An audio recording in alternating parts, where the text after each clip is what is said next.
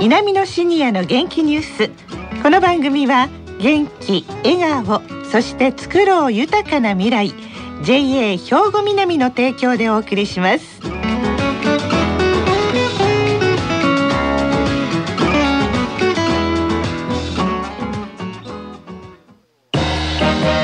皆様の元気生活を応援する JA 兵庫南。近畿最大級の農産物直売所虹色ファーミン。おすすめは JA 兵庫南エリアの新鮮な地元農産物。皆さんおはようございます。藤原まさです。南のシニアの元気ニュースの時間です。この番組は兵庫県の高齢者大学南野学園の元気なシニアの皆さんが気になったニュースや話題を取材しラジオを聴きの皆さんにお伝えいたします。今日は F12 名の方に来ていただきました。それでは自己紹介からお願いします。おはようございます。信原純子70歳です。橋本武史67歳です。はいよろしくお願いします。よろしくお願いします。まずはこの音からそしてスタジオには本当に芳醇な香りが漂ってまいりました。なんか目がトローンとなりそうな香りなんですがこれは何でしょうか？ご紹介ください。橋本さん。はい。今世界で人気が拡大しています。日本酒がテーマです。はい。酒蔵を開放され酒蔵寄せやいろいろなイベントなどで地域文化の輪を広げておられる明石市魚住町の茨城酒造さんをご紹介します。はい9代目オーナー当時の38歳茨城幹人さんへインタビューしていますのでまずはお聞きください、はい。茨城酒造さんのまあ生い立ちといいますか歴史についてお話しいただけたらと思いますけど。播磨の地域っていうのはあの西灘と言われてうん。すごく酒蔵が多い地域だったんですね。でうちのあの酒蔵は、えー、1848年、まあ、江戸の後期なんですけどに創業したあの今年で170年目の酒蔵になります。酒蔵っていうのはまあ僕他の業界あんまり知らないですけど割と横のつながりが深いというかみんなで技術を高めようってする意識がすごく強い業界でしてなんでしょうねこう新しい技術とか、まあ、伝統的な技術を継承していかないと先々酒造りが残らないってみんなこう意識が高いんですね。販売の面においても、まあ、もちろん酒造組合っていうのが各地域地域であるんですが春になったら新酒の会とか秋になったらあの秋の、えーまあ、熟成の酒の会とかっていうのが割と各地域地域で行われててですね一つの蔵が賑やかになるっていうよりはもう業界全体でお酒をみんなに飲んでもらう文化を高めようっていうのが共通した意識であるっていうのがこの業界ですね。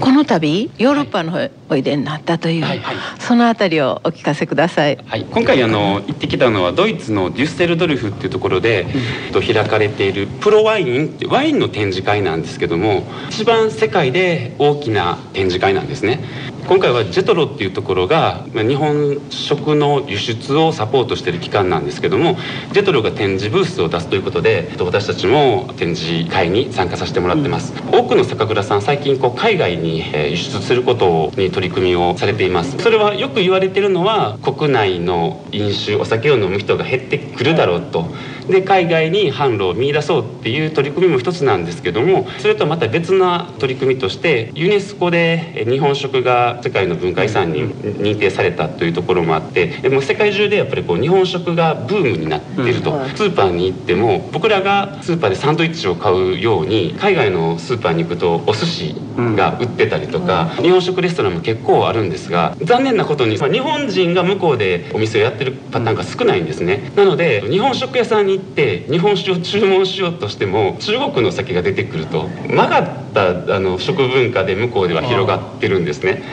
でもちろん日本人が向こうでお店をされてた場合日本食と日本のお酒ですよねが出てくるのは当たり前なんですけど日本人が向こうで経営してないのでお酒は自国のお酒が出てくるっていうパターンが多くて間違った日本酒が今世界で広まっててですね、これはあの なんとかしないといけないってやっぱ本当のものを伝えないといけないっていうところがあって僕たちみたいなちっちゃな酒蔵なんですけども海外に出てです日本酒の魅力に触れてもらうっていう機会を作っています。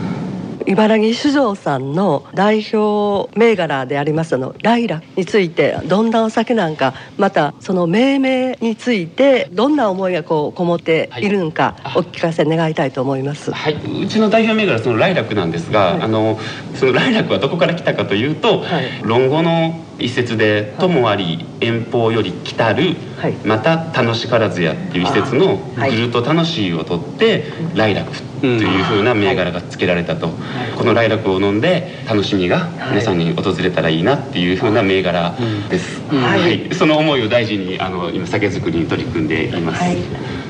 私たちのような素人は、はい。当時さんが勘と経験でしか作れないっていうふうに思ってるんですけどそれをお若いあなたがお作りになるっていうことはどういうことなんでしょうね？えっと、酒造りを始めて、えー今で15年目になって、あのいろんな経験をしてきた中で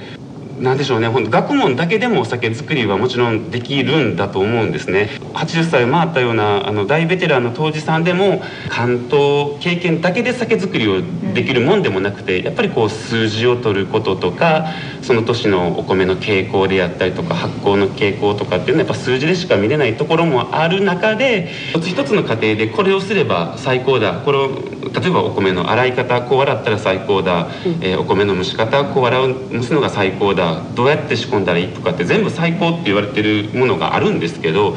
その点ばっかりを最高に取ると、ギクシャクした線になるんですね。で最終の仕上がりに向けて線を引く中に工程があればいいんですけど、何のための線かが分からず、点ばっかり追ってるとジグザグしたあのものができる、なんかそのバランスが分かるってことが多分経験なのかなと思ったりするんですけど、これは口だけで説明してるとなかなか分からない伝わらにくいところではあると思いますが、あの1年に1回まあ1回でお酒作りは1年に僕らだったら何十本かは作るんですけど、あのお米作りと同じようにこうシーズンに1回しか作れないっていうのが、あとね、えーもっと経験を詰めたらいいのになとは思うんですが20回か30回しか僕には酒造りする時間が残ってないので、早くもっと酒造りをいろいろと学んで、あのいいものを作れるようになりたいなとは思っています。今度は日本酒ではないんですけれども甘酒の美味しいのができてますよね、はいはい。この甘酒についての思いとかそのどういう取り組みをされてるかをお聞かせください。はい。今こう結構甘酒って人気になっててですね、あのまあ大きく分けると甘酒って2種類あって、あの酒粕を溶かして砂糖を足す甘酒っていうのとあとはその酒粕を使わず麹による発酵で甘みを作るっていう昔ながらの甘酒のやり方があるんですね。こう甘酒っていうのは米から麹を作ってその麹がまたお米を溶かして甘さを作るんで、本当発酵以外の何にものでもなくてですね、えー甘いのはすごく甘いんですね、えー、と糖度でいうと26度ぐらいまであるんですが、その甘さも、えーお米が溶けた甘さなんでカロリーとすればおかゆと同じですし、でそれに麹のなんでしょうビタミンであったりとか必須アミノ酸とかっていういろんな要素が含まれてくるのですごく体には優しいっていうところで、あ昔から日本人はいいものを作ってたのかなっていうところですね。あの日本酒の発信においていろんな取り組みをされていることを今お聞きしましたけども、今後の9代目としての抱負なり、はい。夢をお聞かせ願えたらと思います。もちろんこう酒蔵なので、えーいいお酒を作り続けていくっていうのがまあ一つ第一絶対なんですけども夢となるとまたちょっと別で、えっと、僕の夢はですね例えばあのライラクが美味しいってみんなに伝わったとしてですね、手に入らないとか例えば東京でしか飲めない大阪でしか飲めないとかっていうわけではなくて僕はもう地元が大好きなので 地元の人たちにたくさん飲んでもらいたいんですね。あの東京で売れる大阪で売れるっていうのが地酒ではなくて地元で飲んでもらう地元の人に愛してもらうっていうのが地酒なので僕はそのやっぱこうあの播磨の地域の人たちに、えーあの明石に来楽っていういいお酒があるよねって思ってもらえることが一番嬉しくて、その次にそれを求めて、えー市外からっていうか、まあ、県外から、まあこうやって海外にもお酒を PR には行ってるんであの一度明石に行ってみたいなとか播磨に来てみたいなとかっていう風なうちに来ることを楽しみに思ってもらえるような環境ができることが僕の将来の夢になっています。うん。ね本当若い当時オーナー当時さんでいらしてえそして本当思いも熱いという感じなんですがはあ、そうでしたか。取材されていかがでしたか、まず信原さん。はい、あの伝統を守るっていうことは、うん、とても大変なことで、やっぱりその時々の経済的背景とか、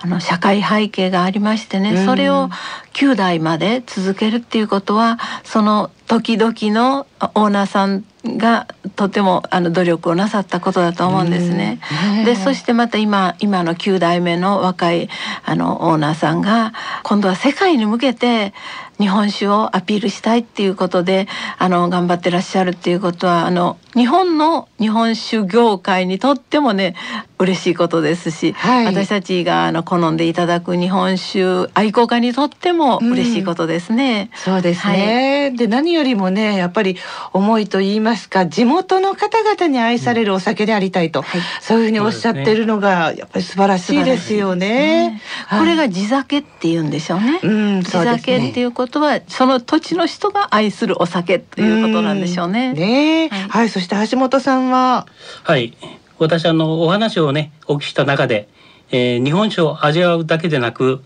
酒造りをそれも酒米の田植えから稲刈りから仕込みから酒搾りまで体験するイベントがありまして、ええ、これを元旦仕込みの会をぜひとも体験してみたいなと、えー、仲間作りも含めましてねなんか楽しそうですねと思いました。そうですね、はい、自分で作ったお酒で、ね新しい年を迎えるっていうのは最高に幸せですし、その一緒に作る仲間がいるというのが何よりもお酒の味を芳醇にしてくれるんでしょうね。ね、あの魚住の方行くとねとても素敵な建物がありますけれどもあそこが茨城酒造さんなんですよね。あの建物がなんか兵庫県登録有形文化財の指定を受けているということで、はい、味も守り建物も守りそして地域とのつながりも守るという茨城酒造さんなんですね。え、この茨城酒造さんは明石市魚住町西岡1377電話番号は078 946の0061番です。さあ、最後に今日の一口メモのコーナーです。え今日は日本酒についてです。信原さん。はい。あの日本酒は飲むだけではなくて、はい、ご飯を炊くときに水と一緒に少々入れていただく。それからまた冷やご飯を冷凍から戻す時、はい、ちょっとお酒をかけていただく、うん、酢の物やドレッシングにもちょっと日本酒を足していただくとお味が、うん。プロのお味とまでは言わないまでも美味しくなりますよ、ええ、ぜひお試しください。そうですね、はい、はい、ありがとうございました、はい、今日は茨城酒造さんをご紹介くださいました皆様の元気生活を応援する JA 兵庫南。近畿最大級の農産物直売所虹色ファーミン。おすすめは JA 兵庫南エリアの新鮮な地元農産物。